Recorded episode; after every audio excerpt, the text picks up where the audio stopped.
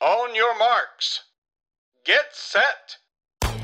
Välkommen till Maratonlabbet, en podcast om löpning med mig Johan Forsstedt och Erik Olofsson. I det här 78 avsnittet kommer vi berätta allt om hur det gick till när Erik sprang maraton under 2.39 och lyckades kvala in till SM.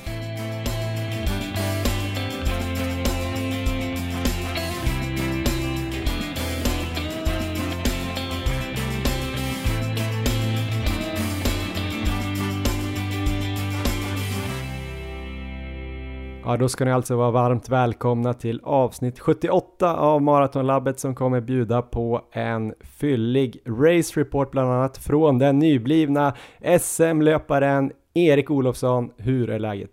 Det är bara bra Johan. Det är tre dagar här efter loppet och benen känns ganska bra ändå ska jag säga. Jag har inte tränat någonting efter loppet men eh, det känns, känns helt okej. Okay. Hur känns det själv?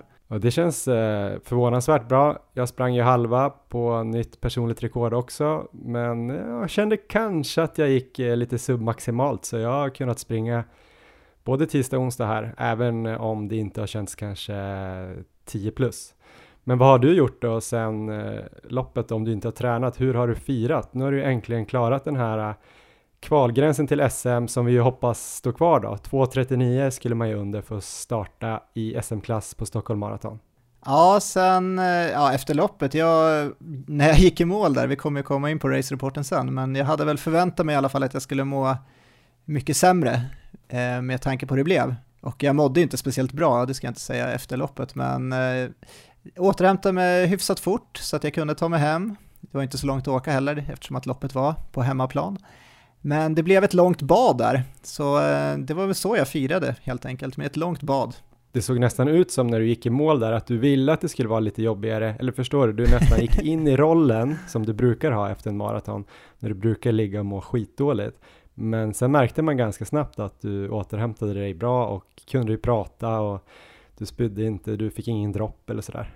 Nej men precis, om man jämför med Rotterdam och Valencia till exempel så var ju känslan efter loppet betydligt bättre, så det var väldigt skönt. Vi ska inte förekomma själva race-reporten, men jag är ute efter din känsla. Du är ju ändå nu en SM-löpare på pappret, Erik. Hur har det varit de här tre dygnen? Har det varit ett bättre liv? Jag har frågat det förut, liksom när du har persat och så, men eh, nu är du ju verkligen kommit upp till en nivå där du är SM-klass.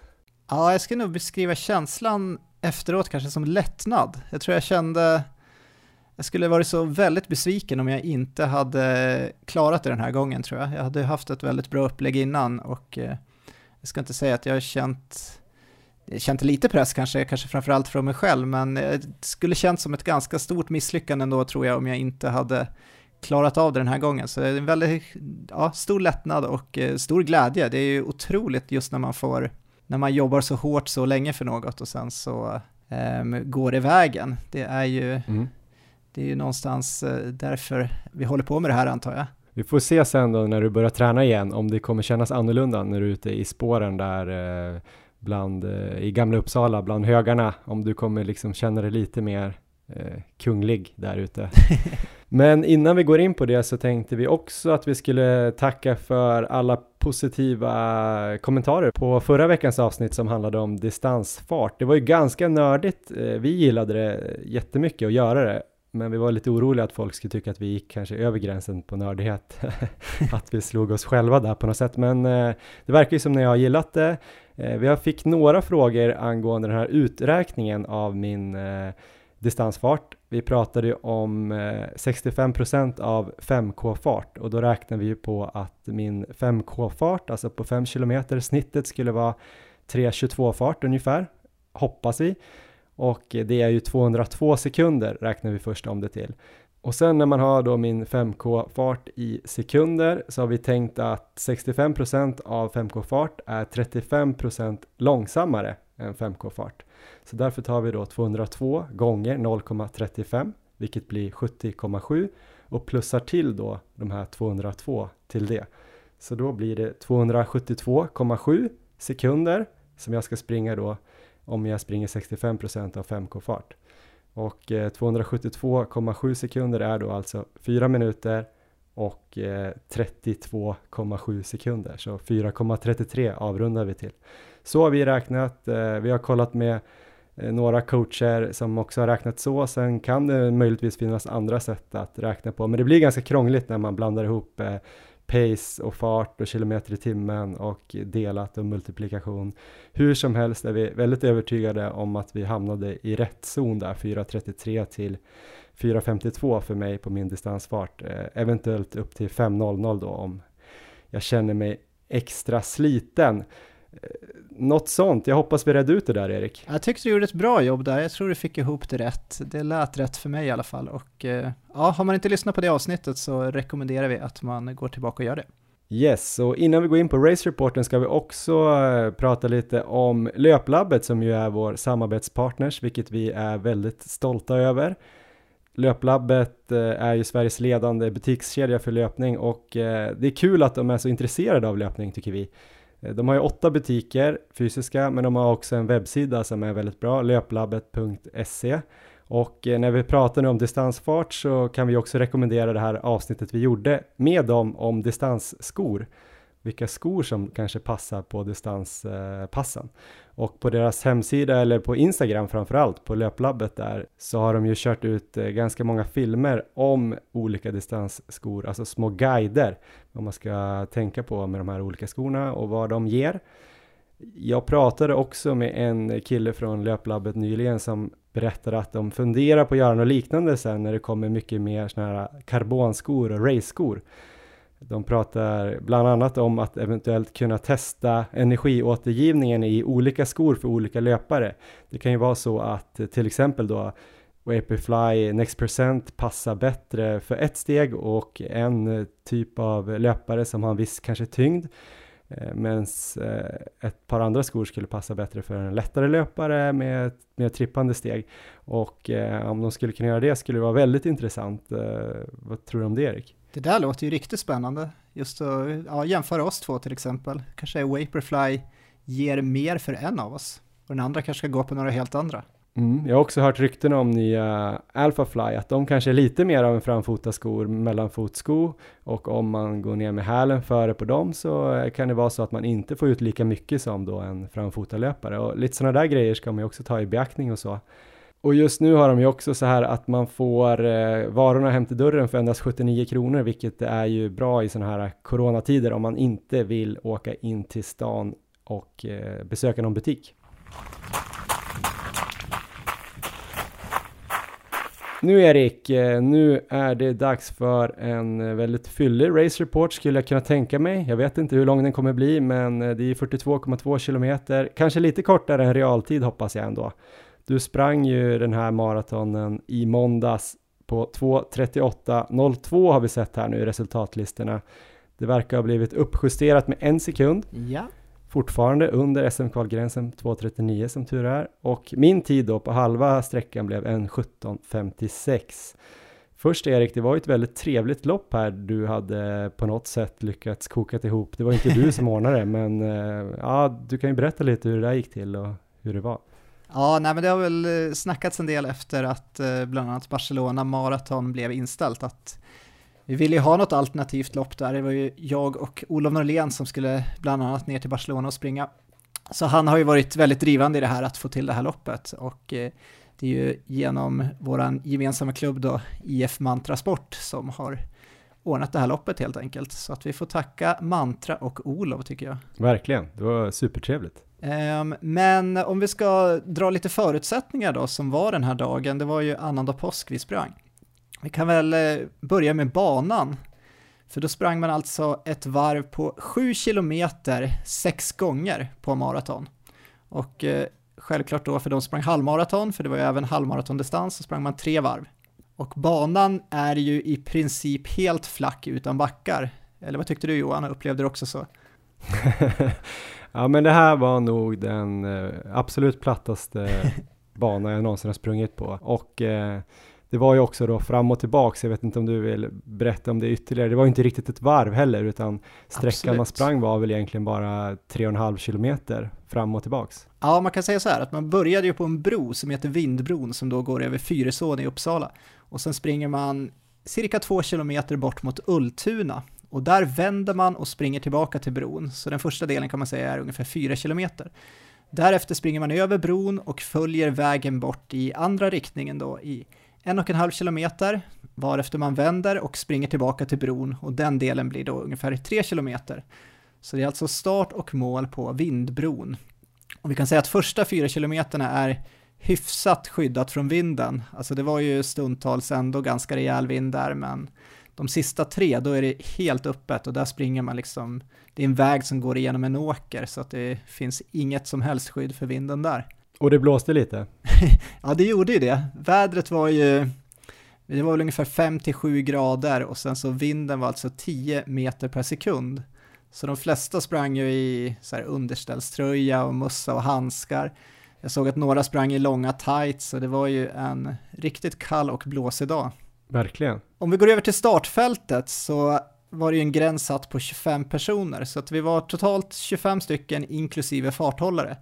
Det var 18 stycken som sprang halvmaran och 7 stycken som sprang maran. Och vi hade tre farthållare som skulle springa i 3.45 fart då, farten som gällde för att ta sig under 2.39 på maraton och eh, kvala in till SM. Och det var ju Patrik Eklund här som eh, anmälde sig till oss på Instagram och erbjöd sig att springa hela vägen. Vi hade Andreas McConville, eh, vi hade Carolina Wikström som skulle springa 16 kilometer. Vi hade Johan Forstedt, eh, som skulle springa ja, i alla fall cirka 20 kilometer i den farten. Sen hade vi också Tom Stevens som skulle vara hare kan man säga halva sträckan. Han skulle först vara hare för Fanny Kjolstad och sen så skulle han ansluta till oss då och eh, springa resten av loppet. Så eh, det var upplägget inför. Om vi ska dra eh, mitt eget och energiupplägg lite så hade jag ju ordnat så att min far var ju där och kollade och han hade fått med sig vatten och gäll där som han langade till mig strax före vändningen i Ultuna. Så att jag fick vatten och gäll där och sen så sprang jag bort med det och vände och sen på vägen tillbaka då så lämnade jag tillbaka det till honom. Så jag fick väl langning där kanske 200 meter före vändning.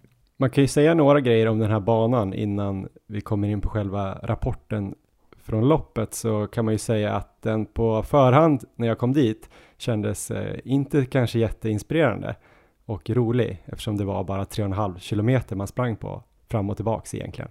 Men den hade ju sina fördelar. Dels så var det här med vätska och eh, energi. Man kunde ju ställa ut det man ville ha och så passerar man ju typ hela tiden. Så man kunde ju verkligen göra ett perfekt eh, energiupplägg.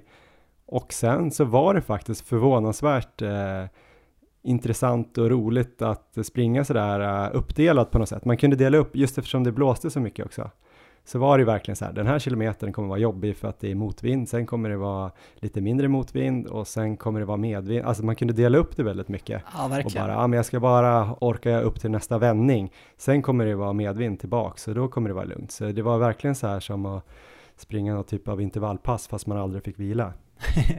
ja, precis. Vi kommer ju komma in lite mer på det framöver här, framförallt mot slutet av loppen tror jag.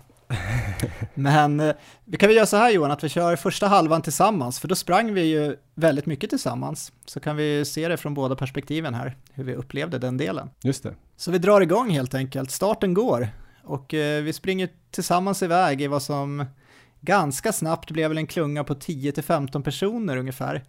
Och det var ju, ja i början där så är det ju, det känns ju som det brukar göra i ett lopp, i alla fall på de här längre distanserna, att det går ju väldigt lätt och eh, härlig känsla, roligt och det var ju kul att springa liksom så många tillsammans i ganska hög fart ändå. Verkligen, och det startade också med medvind så det var ju otroligt lätt.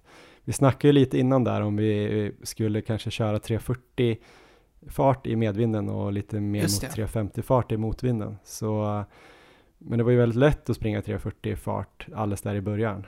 Ja, precis. Det var ju så lätt så att Andreas och Patrik då som var farthållare hamnade ju lite före oss, så att vi var som en klunga som låg lite längre bak. Jag tror de hamnade i en klunga före oss, så att det var väl först efter vändningen där vid två kilometer som de backade bak då, så att de hamnade med oss. Så eh, när vi gick in sen i motvinden där för första gången efter två kilometer, då var ju, då kom ju de ner till våran grupp och sen så låg ju de och tog vinden där, så det var ju väldigt skönt för man kände ju där ganska snabbt, även om det var en lite lugnare sträckan för vinden så var det ju, det var ju motvind helt klart. Um, och jag sökte väl där i början helt enkelt ryggar hela tiden. Jag försökte spara energi, jag försökte ligga och inte tänka så mycket, hänga med i farten och bara försöka ha så många som möjligt framför mig helt enkelt i den vindriktningen där vinden kom.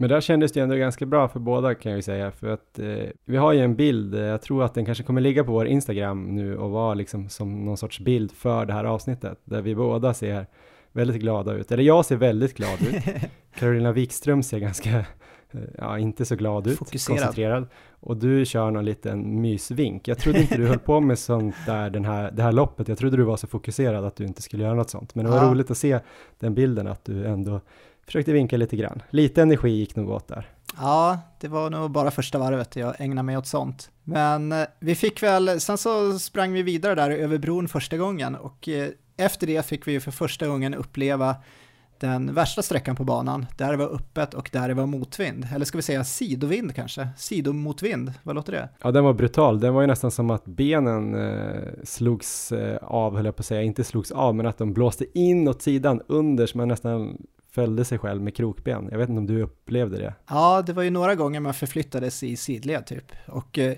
från, från att klungan då låg som en, ja, som en klunga brukar se ut, så var det här som en lång rad. Alla sprang på bredd. Så det var som två linjer som kom springande i bredd, där man försökte bara liksom få skydd från den här sidovinden. Eh, så att där, eh, ja, där gick det ju långsammare helt klart. Och det hade vi ju som plan också att kanske försöka ligga i eh, 3.50 fart. Så tror jag ändå det gick lite snabbare, jag tror ändå vi kanske låg i 3.45 där. Ja, men jag tror att eh, det var ju grymma harar ju, så att de kanske inte blev riktigt lika straffade, eller förstår du, de kanske inte kände av det lika mycket som till exempel jag gjorde, om man låg lite eh, för snabbt där, de här som du räknade upp där, eh, McConville och Eklund, eh, för dem kanske det var hyfsat eh, enkelt där i början att ligga i 3.45 i den här orkanvinden också. Eh, men själv så märkte man ju av lite större skillnad. Ja, precis. Men, äh, men det, jag vet inte, första halvan, alltså halvmaren, det var inte så mycket egentligen som hände för mig tror jag. Jag eh, låg på, eller jag låg kvar där i klungan och eh, försökte spara energi och det kändes bra och kontrollerat helt enkelt. Eh, hur kände du Johan? Nej men det kändes bra. Jag har nog aldrig känt mig så pigg i sådana farter så länge. Det var väl eh, kanske första gången vi sprang upp där som du precis beskrev. När man kände den motvinden och sidvinden. Och jag låg ju ändå lite före dig också. Även om verkligen McConville och Eklund gjorde det största jobbet såklart. Både med själva farthållningen och låg först. Så låg jag där antingen bakom dem eller snett bakom dem och försökte ta lite vind i alla fall. Jag vet inte om jag lyckades, men Jo då. hade jag sprungit bara för mig själv hade jag ju verkligen gått ner ännu längre och lagt mig längst bak i den där svansen så mycket som möjligt utan att vara alltför osolidarisk kanske. Någon gång kanske hade jag gått fram. Så, men på vägen upp där första gången, då kände jag att det här kommer bli tufft. Det är den här sträckan som kommer bli utmaningen. Men då började jag tänka så här, ja men det kommer ju funka bra den här gången. Sen är det väl bara tre gånger jag ska upp här. Resten kommer ju vara ganska behagligt tänkte jag. Sen kan vi väl hoppa till andra gången jag skulle upp där. Då hamnade jag faktiskt i någon så här perfekt vinkel bakom McConville och Eklund. Ja, Och plötsligt kände jag så här, men det blåser ju inte så mycket längre. Men jag låg liksom precis snett bakom dem och hamnade i någon sorts eh, motsatsen till vindtunnel, ja, lätunnel. Där det inte kom någon vind nästan då. Men så fort jag kanske backade ner lite eller kom fram lite eller lite åt sidan då bara höll jag på att blåsa ner i diket. Så då fattade jag att jag hade bara hamnat i någon perfekt vinkel. Så den gången kändes ju jättehärlig och då fick jag ju jättemycket kraft av det liksom att jag för sen visste jag att det var medvind åt andra hållet så det var ju som att jag hade, jag vet inte, lurat eh, banan lite där. Att jag fick det ganska skönt upp och sen jätteskönt tillbaks. Så det kändes jättebra. Och en gång pratade jag med dig, det var nog den enda gången vi pratade, då frågade jag hur det kändes. Det, Ja. det kanske var efter en mil ungefär. Vi sprang i milen på 37.10 så då hade vi ändå sprungit 3.43 snitt istället för 45. Så det var ju 20 sekunder vi hade sprungit in där och då sa du att eh, det kändes bra men att pulsen låg lite högt så du var kanske lite, inte orolig men det Just var det, det. du hade märkt. Hur tänkte du kring det då? Eh, ja, men då kändes det väldigt bra, så jag var nog inte så orolig då tror jag. Ehm, jag märkte ju att pulsen stack iväg lite när jag tog eh, vätska och energi. För det var ju en vändning då och eh, ja, normalt när man springer en mara och tar vätska då sänker man väl ändå lite tempot, brukar jag göra i alla fall när man liksom ska dricka och så. Här vart det ju inte riktigt så eftersom vi låg med i en klunga och man ville hänga med där. Och jag hade ju inte vätska på samma ställe som alla andra så det vart som att jag fick stressa lite där och liksom försöka hänga på och sen så kanske springa ikapp lite när jag, efter jag hade lämnat flaskan. Så det var ju där som pulsen stack upp lite och det där mm. vart ju genomgående hela loppet sen. Um, så det kanske jag borde ha funderat och gjort lite annorlunda, men annars så kändes det liksom bra. Hur, uh, hur var avslutningen då? För sen stack ju du iväg där med någon kilometer kvar ifrån oss. Ja, men efter andra gången vi var uppe och vände där, där det blåste som mest, så kändes det ju lätt hela vägen ner. Eh, sen gick ju Carolina av vid 16, Carolina Wikström som körde som ett träningspass. Och strax innan så sa hon till mig så här, men gud, du verkar ju så pigg nu, du flåsar ju mycket mindre nu än vad du gjorde för kanske fem kilometer sedan. Och då kändes det ju superbra, dels att hon sa det, men också så kände jag mig hur pigg som helst. Och då visste jag ju också att vi hade ändå sprungit lite fortare än vad planen var. Och jag tror 3.45 hade blivit typ så här 1.19.10 någonting på halvmaran. Och då var min ursprungliga plan att kanske bara spurta in 15-16 sekunder och komma in under mitt pers som var 1.18.59. Komma in typ på 1.18.58. Men nu visste jag ju att om jag bara ligger kvar i den här klungan så kommer jag ju slå pers. Eh, så då gjorde jag väl bara det egentligen och eh, när vi sprang upp eh, över bron för sista gången då för mig och kom in på det här jätteblåsiga fältet, då hade jag faktiskt för första gången lite, lite jobbigt. Jag vet inte om det var något mentalt att jag visste att det nästan var klart liksom. Men eh, då låg jag ju längst till vänster också där man mötte vinden och eh, då friskade det i ordentligt. Så då var det faktiskt så att jag backade tillbaks, rundade hela eh, klungan bakifrån liksom och la mig på höger sida i lä. Just det. För att typ eh, känna att jag skulle komma upp dit hyfsat behagligt. Och efter vändningen där kändes det superlätt och då frågade jag väl er om jag fick sticka eller om jag sa att nu sticker jag. Då var det väl kanske en kilometer kvar och eh, då tryckte jag bara på lite lagom. Jag vet inte, såg det ut som att jag kom iväg? Hade jag någon bra fartökning där eller? Ja men det tror jag. Jag tror du hade en bra sista kilometer för du försvann iväg där. Ja, men jag tror att sista kilometern gick i någonstans 3.30 fart och eh, det kändes eh, bekvämt att öka på där så då det signalerar väl att jag hade en del kvar att ge. Sprang förbi Christian Munt och Carolina Wikström och försökte få Christian att ta en bild på mig men han vägrade, han hade ingen kamera sa han. Så jag kanske la lite energi på att ropa på honom. Sen var det Lorenzo Nesi som stod och skrek någonting om att jag kanske kunde komma in under 1.18 tror jag. Så då tryckte jag på lite eh, sista 200 också där. Strax innan Lorenzo däremot hände det kanske konstigaste på hela loppet för mig. Eh, jag kände mig som sagt jättepigg men när jag tryckte på där så kanske jag ja men jag la ner lite mer energi och plötsligt så bubblade det till bara lite så här i magen. Jag bara, vad fan var det där? Lite som när man blir jättetrött på en tröskel sådär. Men ja. då, och sen så bara tog det typ två sekunder, så bara vred jag huvudet åt sidan på någon sorts instinkt. Och så bara spydde jag i farten, lite grann bara, som ja. en lite stor eh, uppstötning. Lite äckligt kanske, men ingen märkte det tror jag. Och ingen har ju fått reda på det, förutom du. Nu och alla andra. Nej men jag vet ingen, ingen såg det där på loppet och jag undrade vad fan hände det där ens? Så bara, äh, så fortsatte jag bara springa och sen mådde jag jättebra. Så det var väl kanske bara någon energi eller någon frukost som låg lite dåligt där. Um, men det kändes jättebra och så en 17.55 som nu kanske då blev en 17.56. Ja men det var jag jättenöjd med. Det blev ja. ju över en minut bättre än vad jag trodde. Grymt! Jag tror du hade helt rätt upplägg för dagen med tanke på vinden. Det var ju några som sprang halvmaran som låg en bit före oss från början men som också liksom samlades in i klungan sen och eh, hängde på. Det var ju betydligt lättare att springa i klungan än att springa själv. Så att det var nog, hade du legat där själv framför så hade det, ja, vet inte hur det hade gått om du hade sprungit lite snabbare eller kanske hade blivit lite långsammare. Så för dagen så var det nog helt rätt upplägg.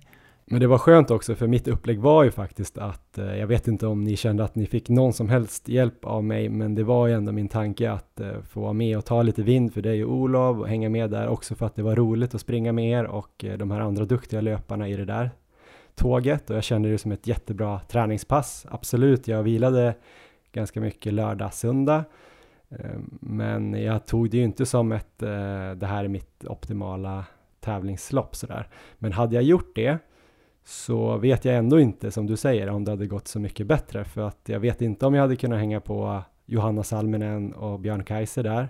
Studenterna som sprang in 1.16.05 eller vad det var. För de hade ju inte lika mycket hjälp. Det var väl Björn som hjälpte Johanna lite där, men det blir ju rätt, han är inte så bred ändå, Björn. Men eh, så det vet jag inte om jag hade fixat liksom och då hade jag hamnat mitt emellan där och då tror jag att det hade varit lika bra att göra som jag gjorde. Så att eh, just i det här loppet när det var så mycket vind hade jag nog inte gjort så mycket.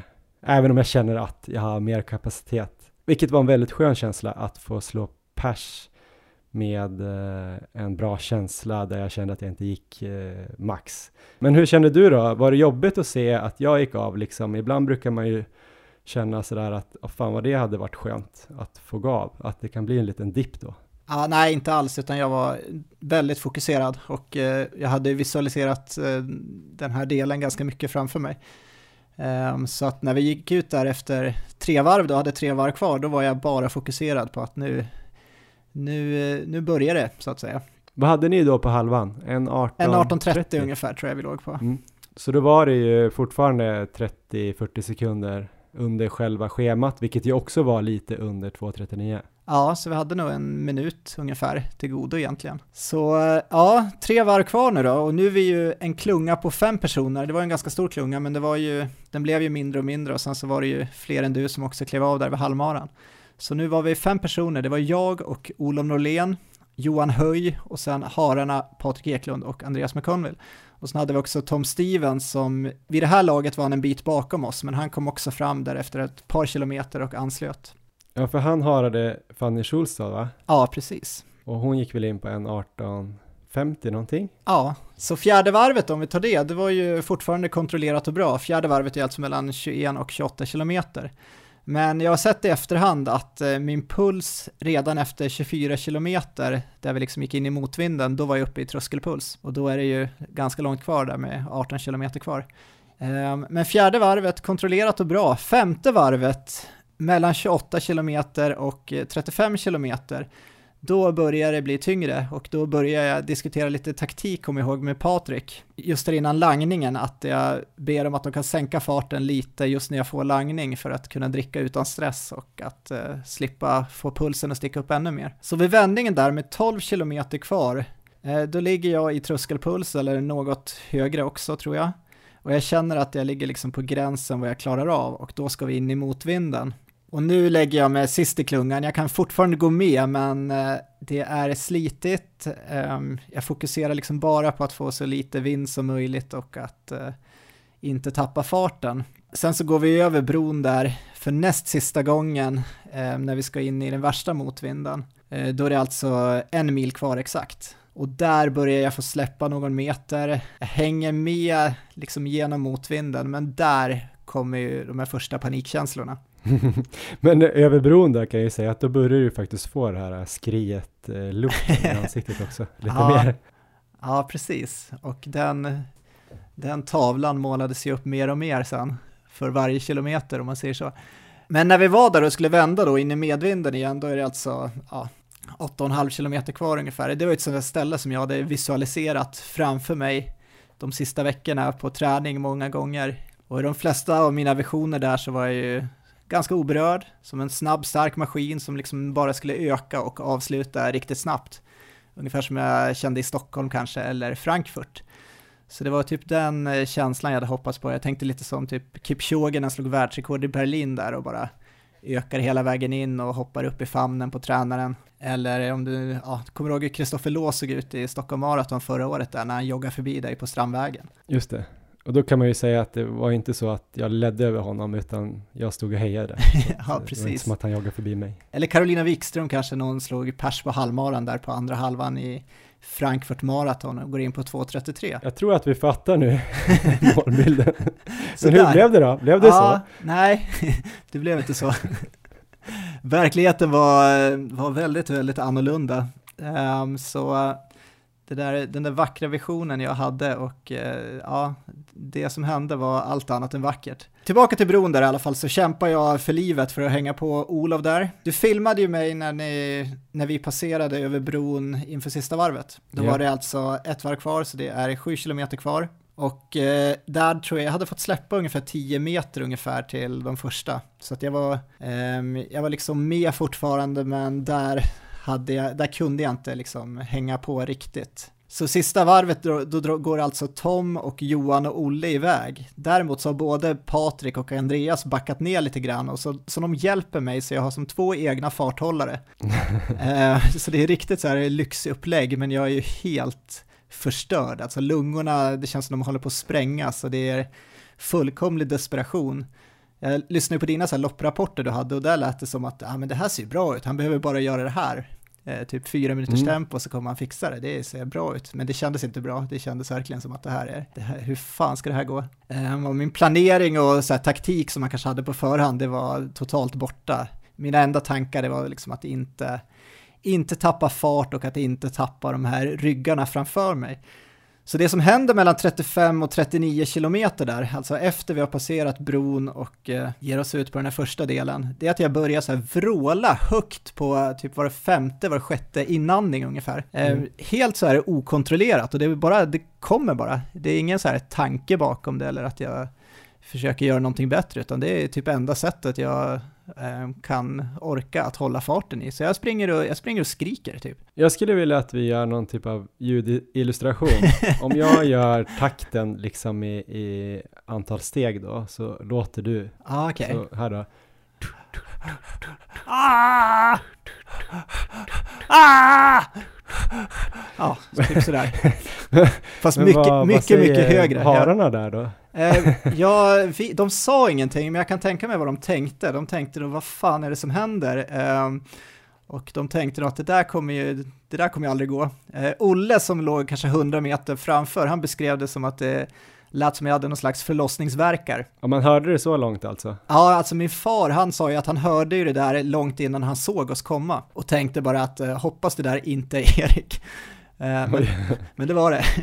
För att han var orolig för din eh, prestation eller för att han skämdes lite? Jag vet inte, det kanske var både och tror jag. Jag tror, jag tror, jag tror det var prestationen. Det var inte så mycket, som tur var så var det inte så mycket publik. Eh, inte för att jag brydde mig vid det här stadiet, det var ju bara överlevnad, men det var inte så många som stod och kollade där i alla fall. Eh, men jag passerar och ska få vätska och energi från honom sista gången och då mår jag ju så illa att jag vill ju inte ta det. Jag funderar på om jag liksom ska skita i det, men så, så tänker jag att eh, jag vet ju ändå att det där är ju viktigt att få i sig energi och så på sista stället. Det är ju vid kanske 37 kilometer ungefär. Så jag får i mig en mm. halv gel i alla fall och jag får verkligen plåga i mig den och eh, lite vatten. Och det var som att jag ändå fick lite energi av den så att jag tror det var viktigt. Um, mm. Så vi vänder och sen ska vi in i motvinden igen och då är det ju fem kilometer kvar. Och nu mm. är det bara fullkomligt krig, det är så desperation, smärta, jag fortsätter skrika. Um, så jag kämpar verkligen så för livet för att ligga kvar i ryggen där på Patrik och Andreas. Börja tappa fart nu, för fram dit så har vi ändå hållit farten, jag har ändå ja, kunnat kolla ner och kolla att vi ligger där på 3.45. Nu blir det så här 3.50 och 3.53 jag känner hur Patrik och Andreas får backa lite, de liksom försöker hålla uppe farten men får backa ner och hämta upp mig. Mm. Um, men uh, ja, ändå 3.53 så det är inte så här någon fullkomlig katastrof i alla fall, men jag är ju helt, det är ju nära döden upplevelse. Um, och när vi passerar bron där för sista gången och då har tre kilometer kvar, då, jag kommer ihåg att jag hann tänka att, ja men fan det är ju många som står och kollar ändå. Försök att inte skrika här när du springer över bron i alla fall. Så att jag, ja, jag lyckas tror jag, jag kommer inte ihåg riktigt, men jag tror inte jag skriker när jag passerar er där. Däremot så har jag sett att Nej, du... tyvärr inga skrik. Jag har ju sett filmen där som du filmade och sen har jag kört den i slow motion och jag har ju det här um, facet från, du la ju upp en bild på vår Instagram uh, på våra så fighting face för Just några det. veckor sedan och det är precis det jag har på här med tre kilometer kvar, det är liksom påklistrat um, när vi springer förbi där. Och då, har jag, då kliver Andreas av i 39 km, det hade han planerat att göra. Och han säger där i alla fall att håller ni den här farten hela vägen in så kommer det bli 2.38. Så det kändes bra att höra det, fast det var ju det enda som kändes bra vid det stadiet. Allt annat kändes ju som att det här kan inte gå. Och då väntade också en och en halv kilometer i det här värsta partiet där det var fullkomlig storm och nu hade jag ju bara Patrik med mig. Som ju gjorde, jag måste, ja, jag kan inte hylla Patrik nog för den här dagen. Han gjorde ett otroligt jobb hela vägen in och tog hur mycket vind som helst med världens största jacka. eh, med stor huva så att det var eh, utan, eh, utan hans hjälp och de andra hararna hade det aldrig någonsin gått vägen. Han hade ju den där jackan från den här kenyanen i Boston Marathon för ett år sedan. Han hade Ja, ju precis. fått den signerad. Ja, så det, det var väldigt tacksamt. Så han försöker ju peppa på mig där och jag försöker liksom ligga nära honom på den här sista delen men det blir ändå inte att jag kan det för att jag, jag hamnar lite långt ifrån och jag kan inte riktigt prata längre utan så att det blir väldigt mycket den där sista biten att jag får ta vinden själv. Um, och då, mitt enda fokus då i huvudet det är att ta mig fram till den här vändningen där man går in i medvind sista en och en halv kilometerna. Så jag ser det som slutet av loppet, att bara ta mig dit och in, bara hålla farten så gott det går. Och den kilometern går då på 4.10. Ehm, så, så när vi vänder och har en och en halv kilometer kvar, då tänker jag att nu springer jag 500 meter, sen kommer jag ha en kilometer kvar och då frågar jag Patrik om jag är kapabel att eh, ens prata, ska jag försöka fråga vad jag behöver göra för att ta mig i mål. Så jag kämpar allt jag har ehm, och med en kilometer kvar så frågar jag Patrik och då säger han att jag behöver göra 4.20 för att klara det. Och det kändes ganska tufft, men det kändes som att, ja men fan det borde jag ändå kunna fixa. Men strax efter så ändrar han sig till 5.20, Mm. för då hade han kollat fel tror jag. Så där inser jag ändå att det här kommer gå vägen, för 5.20 det ska jag ju jogga i mål. Men vad är känslan då? Vart är du trött? Varför funderar du på om du ska klara 4.20? Liksom är det...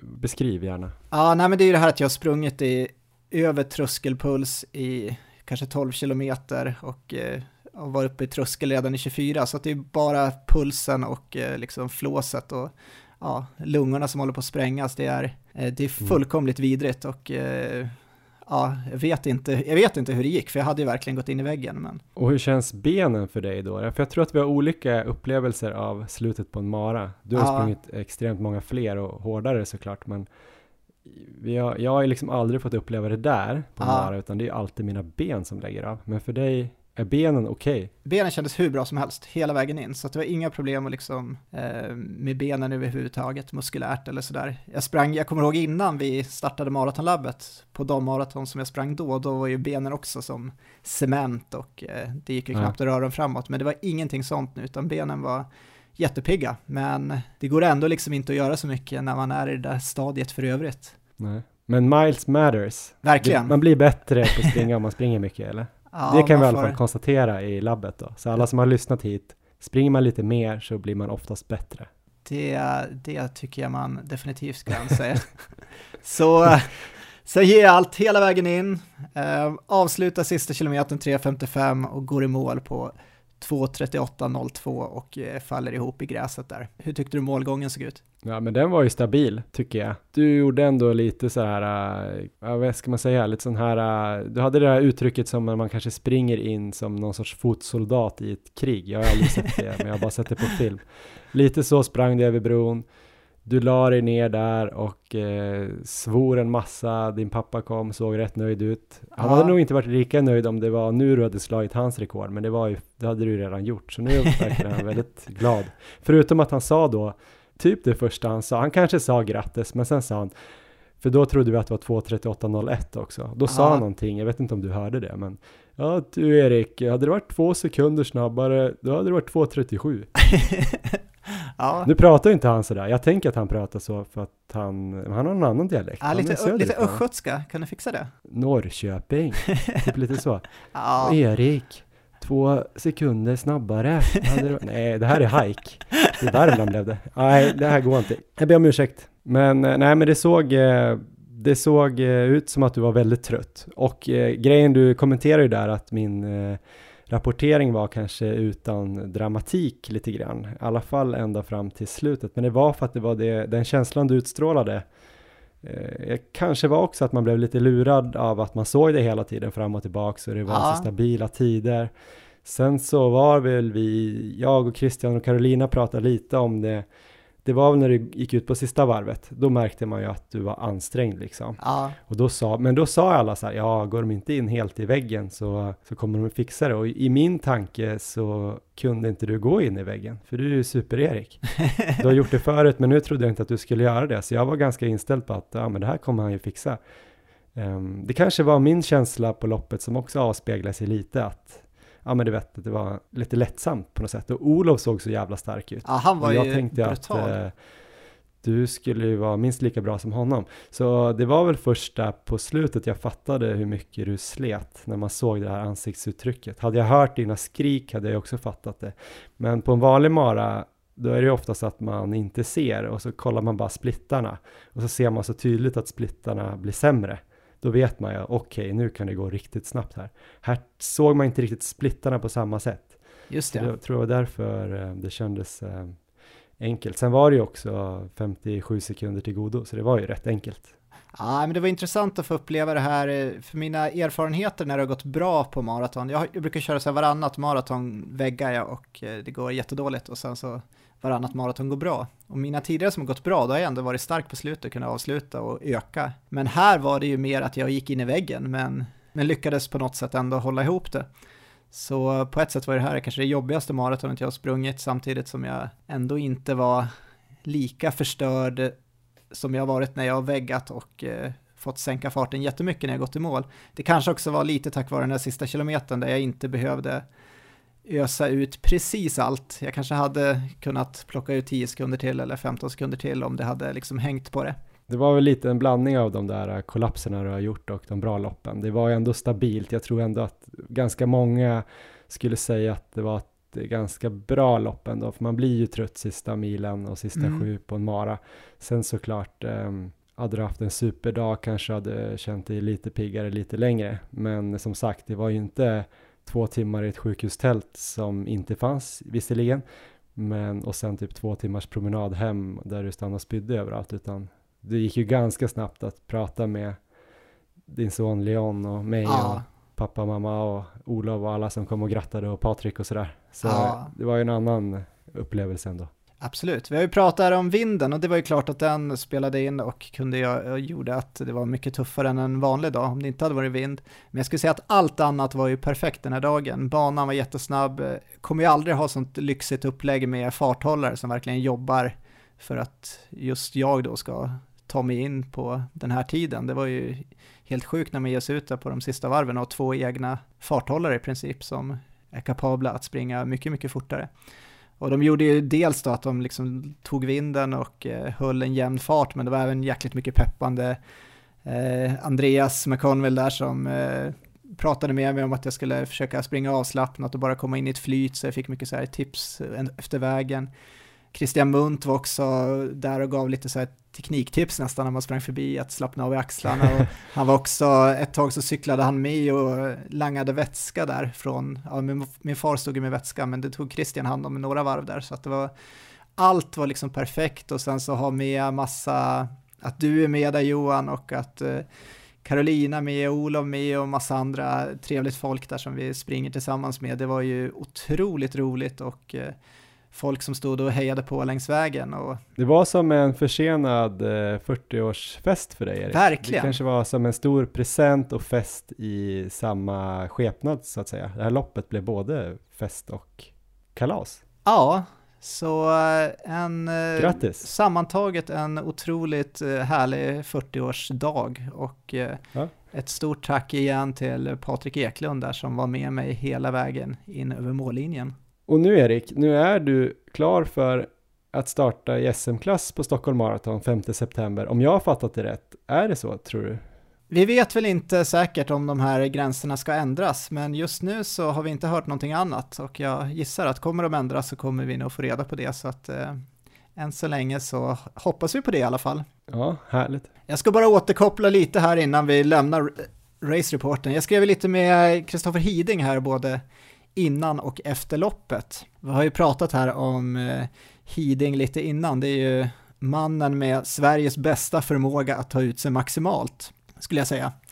Eh, jag berättade då efter loppet här om att jag hade börjat vråla under avslutningen av loppet där, att eh, från 35 km, att jag hade bara sprungit och vrålat. Så det, då skrev han i alla fall att ja, det där, har, det där har man ju varit med om och eh, han gav ett tips på vad man kunde göra mm. om inte ens det hjälpte längre. Så här kommer ett riktigt så här guldtips från eh, mästaren själv. Det han brukar göra är helt enkelt att han brukar börja örfila sig själv. och det ska, det ska tydligen fungera både på träning och lopp. Så att, eh, ja, han hade någon teori där om att eh, adrenalinet verkligen hjälpte, så jag vet inte exakt hur vetenskapligt detta är, men Jag har ju sett hur han ser ut efter lopp, så jag litar 100% på hans omdöme när det gäller det här. Så det ska jag med mig nästa gång, att funkar inte de här vrålen och sånt, då ska jag börja örfila mig själv sista kilometerna in i mål. Men så när han lägger in bilder på sig själv med den här munnen som är så stel av mjölksyra, ja. då kan det istället kanske vara ett resultat av att han hållit på slagit sig själv i ansiktet. Att det är därför han ser så konstig ut. Ja, jag antar det, eller så en kombination av det i alla fall. Men det känns ju ändå som att det såklart skulle kunna funka. Jag vet inte om du har sett en uh, styrkelyftare gå in och för ett uh, riktigt tungt marklyft. Då är det väl både sån här man luktar på och får lite kick i huvudet och sen står de ju och slår sig själva i ansiktet. så det funkar ju, men då ska ju de bara lyfta en gång. Jag vet inte, det känns ju lite så här uh, som att det spiller en hel del energi att hålla på och vifta och slå sig i ansiktet. Men några små örfilar kan nog vara bra. Ja, så uh, ja, men det där är ju det är ett spännande tips tycker jag. Han hade tydligen gjort det även på träning här på jag tror det var på gymmet när han hade sprungit på löpbandet här i vintras så var det lite folk som hade kollat konstigt när han hade sprungit där och vrålat och slagit sig själv i ansiktet. Det finns inga genvägar till ja, dit han ska. Men eh, jag tänkte på en sak, det du sa om eh, att han antagligen var Sveriges mästare på att ta ut sig. Ja. Det vore kul att anordna en sån tävling faktiskt, känner jag. En maratonlabbet-tävling, att eh, de som känner så här, äh, men jag skulle nog kunna vara bättre än Kristoffer Hiding på att ta ut mig. Ja. De kan ju skicka in eh, ett mail till oss på maratonlabbet.gmail.com Eh, både killar och tjejer såklart. Ehm, det vore jättekul att komma på en tävling där man får se vem som kan ta ut sig mest. Jag vet inte hur vi ska bedöma det, men det kanske blir ehm, Ja, jag vet inte hur det kommer bli. Vem som skriker mest, vem som slår sig mest i ansiktet. Det kanske räcker med en film, tips från slutet av ett lopp. Jag tänker så här, Stockholm Marathon där 5 september. Kanske en film där från eh, sista kilometern eller någonstans. Eh, min målbild själv, det är att jag kommer springa där på Strandvägen eller vad heter det, Narvavägen upp där och eh, skrika högt och slå mig själv i ansiktet, då tror jag att jag är på, på rätt spår. Men vi kan göra så att redan nu att man kan kanske lägga upp något på stories, en bild på sig själv där man tar ut sig riktigt hårt eller efter ett riktigt hårt eh, löppass där man har tagit ut sig ungefär lika mycket som Hiding eller mer och så kan man ju tagga oss där, maratonlabbet eller vad säger man, ätta oss ja. så kan vi se det och lägga upp det till alla följare. Så kan vi ha liksom en tävling på Instagram. Och Hiding, om du lyssnar på det här så kan du börja med att lägga upp eh, din värsta bild så vet man vad man är uppe och slåss mot. Bra, ska vi gå igenom lite andra fina insatser från dagen Johan? Absolut, menar du min då eller? Ja, vi har ju Johan Forsstedt här som gjorde ett fantastiskt jobb som hare och eh, satte nytt pers på halvmaran. Vad sa du för tid nu igen? Ja, en 17.56 verkar det ha blivit. Grymt. Andra bra insatser. Vi måste ju nämna lopparrangören Olof Norlén här, som jag har sprungit mycket med i uppladdningen här inför, inför det här maratonet och han smällde ju av en otrolig prestation på sitt maraton här. Han persade med 20 minuter och sprang in på 2.36.44. Ja, det är bra. Ja, mäktigt. Um, ännu snabbare var ju Rasmus Andersson som vann maratonklassen och sprang på 2.33.51. Och det gjorde han ju åtminstone andra halvan helt ensam i vinden. Just det. Orienterare. Ja, precis. Jag vet att han hade otrolig skillnad i eh, kilometertider i medvinden och motvinden. Det gick nog rykten om en halv minut tror jag i skillnad. Jag vet inte om det stämmer exakt, men det var det säger väl en hel del där. Vidare, Johanna Salminen då, som vi pratade om, som sprang på 1.16.05. Jag vet att eh, i någon intervju du gjorde där så nämnde väl Lorenzo att det kunde motsvara kanske 1.14. Ja, med tanke på vinden. Aha. Man får väl ta det kanske med en nypa salt, det är väldigt svårt att bedöma såklart. Men eh, jag kollar lite på det där och det är väl sådär att eh, när man testar sådana här saker i vindtunnlar och så, så har man väl sett att man det man tjänar i medvinden är bara hälften så mycket som man förlorar i motvinden. Just det. Eh, så man tappar ju alltid tid på en blåsig dag. Och sen beror det på hur mycket det blåser eh, på olika ställen. Vissa har 10 sekundmeter, det kanske var 10 sekundmeter på vissa ställen, det kanske var 12, det kanske bara var 5 någonstans. Hur mycket vindskydd fick man när man låg i klungan och så vidare. Hon fick ju inte så mycket vindskydd då. Eh, men det kanske inte är orimligt ändå eh, att tänka sig att det skulle kunna varit under en 15 i alla fall, det tror jag. Ja, så väldigt imponerande. Vi hade också Fanny Kjolstad som sprang in på 1.18.51, också ett rejält pers. Sen så hade vi tre stycken jättetalanger, alla födda 00, som sprang otroligt starkt måste jag säga. Alla på halvmaraton. Och vi hade Alexander Åsberg som sprang in på 1.14.46, Lukas Segersten som sprang in på 1.15.44 och vi hade Linnea Sennström som sprang eh, ganska länge med oss i klungan och sprang in på 1.18.33. Hon måste ju varit, ja, kanske med i klungan då på slutet antar jag. Ja. Um, så väldigt imponerande insatser där. Verkligen, skön äh, återväxt där.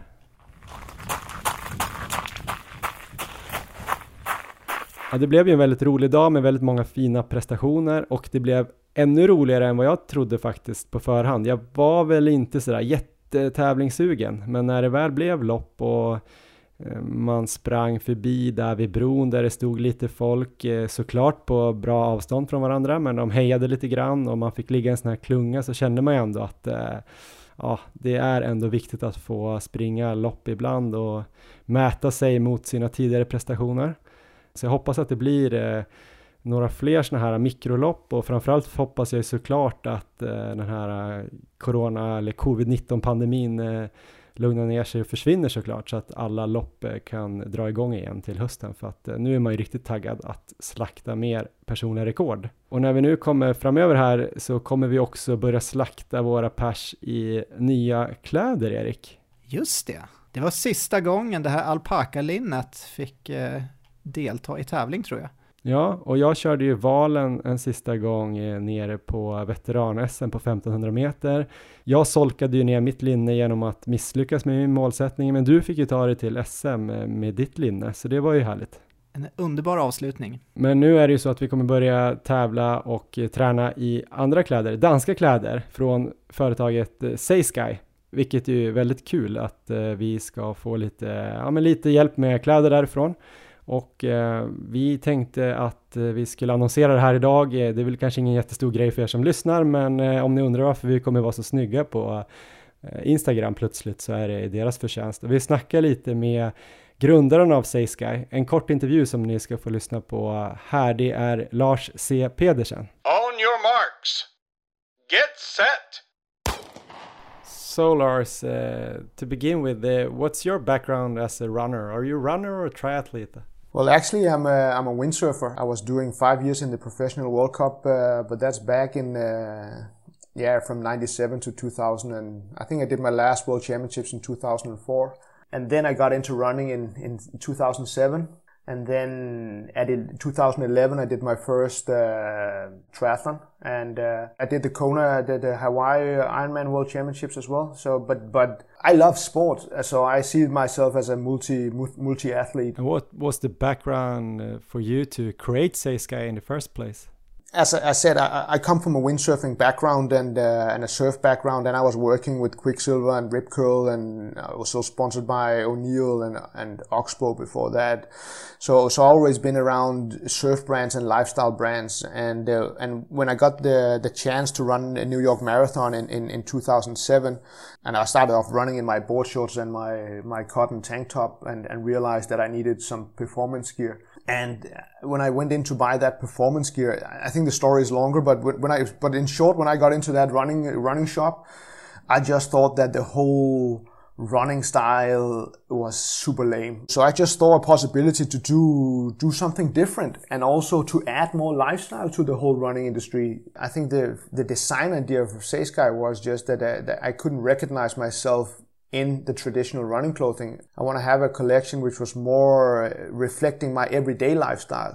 So when I was washing my clothing, I would be, it would be hard for me to see if it was my running clothing or my uh, everyday uh, uh lifestyle clothing. Cool. But if you're still looking for performance, are they like the Seisky clothes as fast as other brands? Well, first of all, I don't think the clothes is fast. Uh, I think clothes can be functional. Uh, I think the the Nike uh, whatever next level percentage. I think that's a fast shoe. I think well, clothing has to do two. Uh, well, first of all, it has to be comfortable.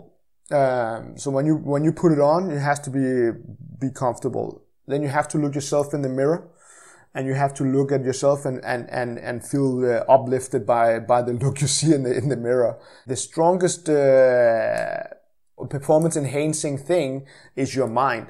So if you look in your mirror and you feel that you that you look look good and and and, uh, and it reflects your, your your identity, then I think you're a good step ahead. And the next thing, of course, it has to have that performance. So when you go running, it needs to have the wicking and uh, the moisture management and the quick drying and uh, anti-chaff and all these things. And I think making it look, I don't know, urban Scandinavian. Uh, I guess I have a certain design style, and if people like it, uh, yeah, then uh, then go for it. Just because you're doing performance, it doesn't mean that you cannot make something uh, in the colorway way we, we, we are doing it.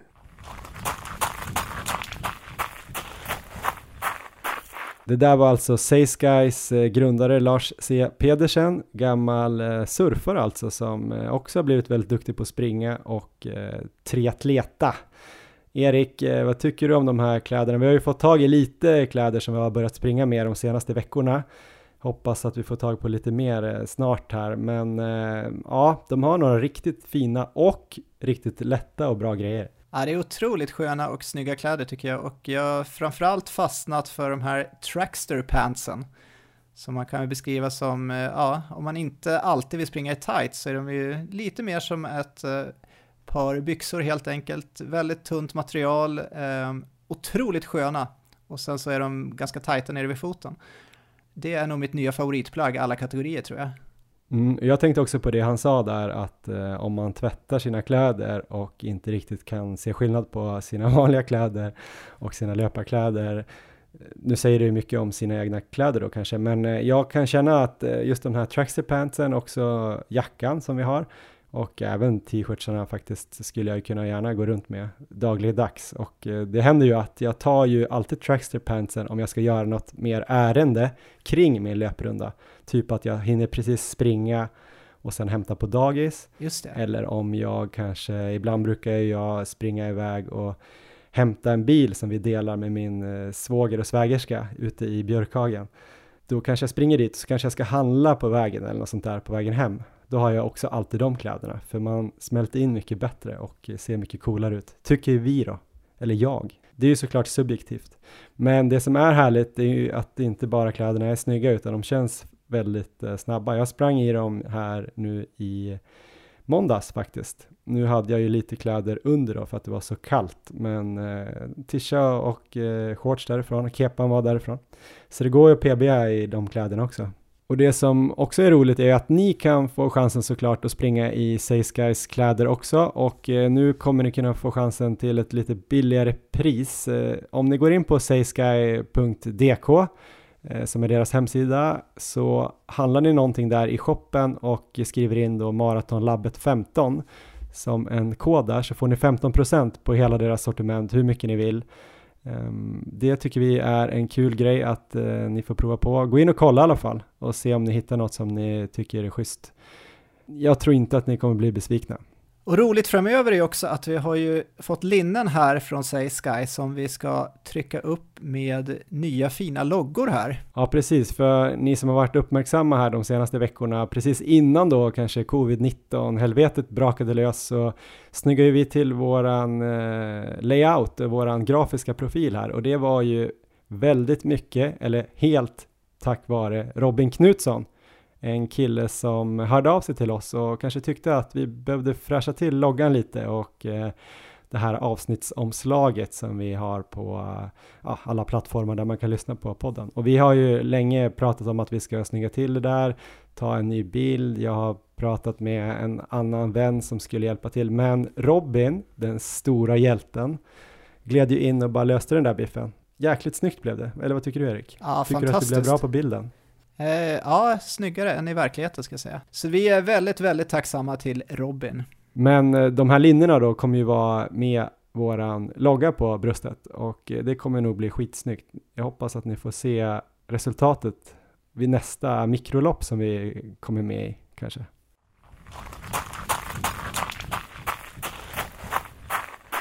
Ja men bra Erik, nu har vi alla fått ta del av din eh, resa här mot SM-kval och nu hur du även klarade av att eh, komma in i SM med det här fantastiska loppet som du har berättat om. Hur ser det ut framöver då? Du har inte sprungit sedan i måndags. Eh, när kommer du igång med löpningen? Ja, men jag ska väl ut och jogga om någon dag tror jag, bara känna lite på det, men eh, första veckan här kommer vara superlugn och även nästa vecka.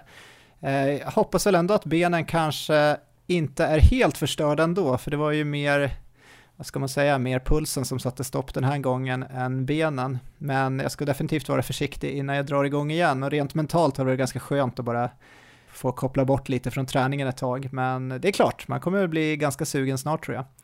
Och då, mm. det kommer ju stora mål framöver sen, så att det, nu är det bara att spetsa till allting och göra allting ännu bättre om vi ska nå de smala målen vi har framöver här. Men eh, tänker du nu då mot SM 5 september, Stockholm Marathon, börjar du liksom gå in i en eh, maratonperiod direkt när du kommer tillbaka sen? Nej, inte direkt, utan det blir några veckor med grundträning, eh, helt klart. Men sen när det är en åtta veckor där, framåt 5 eh, september, då är det väl dags igen att börja maratonträna. Det är väl lite så det kommer se ut resten av det här året också, att det kommer ju nu med tanke på när Stockholm Marathon ligger och att vi har Valencia Marathon inbokat sen, att det kommer ju vara Mara-fokus för mig hela året, så att det kommer väl inte bli någon riktig sån här 10K-period eller så som jag hade kanske tänkt innan.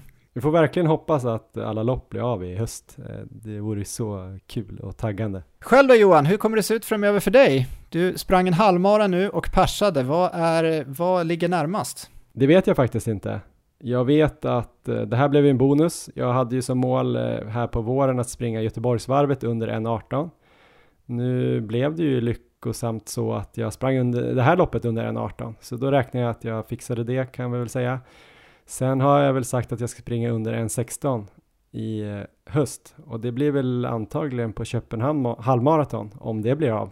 Och eh, det ligger ju väldigt eh, speciellt där nu med Stockholm den femte och sen helgen efter Köpenhamn och sen två veckor efter det är det Lidingöloppet. Så vi får väl se hur mycket jag kan springa där. Nu hoppas jag väl närmast att jag ska få chansen här kanske någon gång i maj-juni och springa en tia och kanske även en femma. Det vore kul. Och eh, ja, men siktet är ju att komma under 35 så snart som möjligt på milen. Ja, men jag är gärna med och höra där om du ger mig ett par veckor att återhämta mig så kan vi planera in ett lopp på någon bana där så ska jag dra in dig. Och om någon eh, får reda på något lopp så hör gärna av er till oss och bjud in mig, för det vore kul att komma och springa en tia, gärna kontrollmätt och sådär. Ja, men det var väl det vi hade idag Erik. Eh, stort grattis igen. Eh, hoppas att du njuter av att vara i svensk mästerskapsklass. Tack Johan och grattis själv.